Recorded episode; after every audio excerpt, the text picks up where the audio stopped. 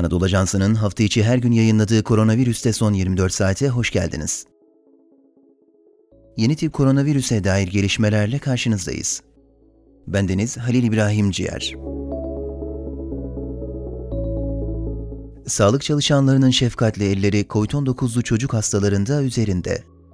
Sağlık çalışanları bir yılı aşkın süredir hayat kurtarmak için ellerinden gelen tüm çabayı gösterirken, COVID-19 ya da farklı hastalıklar nedeniyle ailelerinden uzakta tedavi gören çocuk ve bebek hastalara özveriyle yaklaşıyor.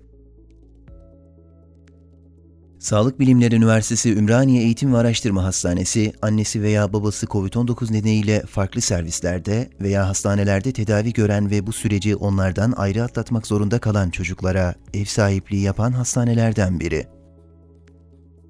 Doktorlardan hemşirelere ve hasta bakıcılara kadar tüm çalışanlar, COVID-19 ya da farklı hastalıklar nedeniyle tedavi gören, annesi ve babası kendisine refakat edemeyecek durumda olan bebek ve çocuklara ailelerinin yokluğunu hissettirmemek için büyük çaba sarf ediyor.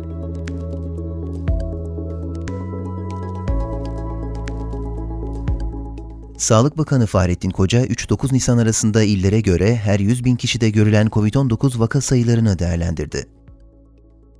Risk haritasında koronavirüs her 100 bin kişide İstanbul'da 804, Ankara'da 419, İzmir'de 304 oldu.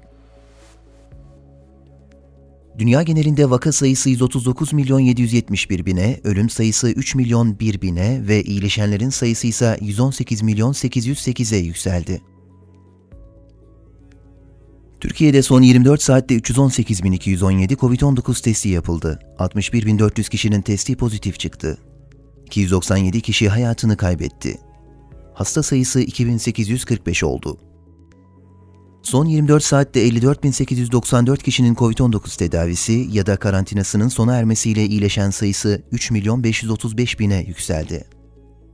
Toplam test sayısı 42 milyon 828 bine ulaştı. Vaka sayısı 4 milyon 86 bin, vefat sayısı 35 bin 31, ağır hasta sayısı 3 bin 80 oldu.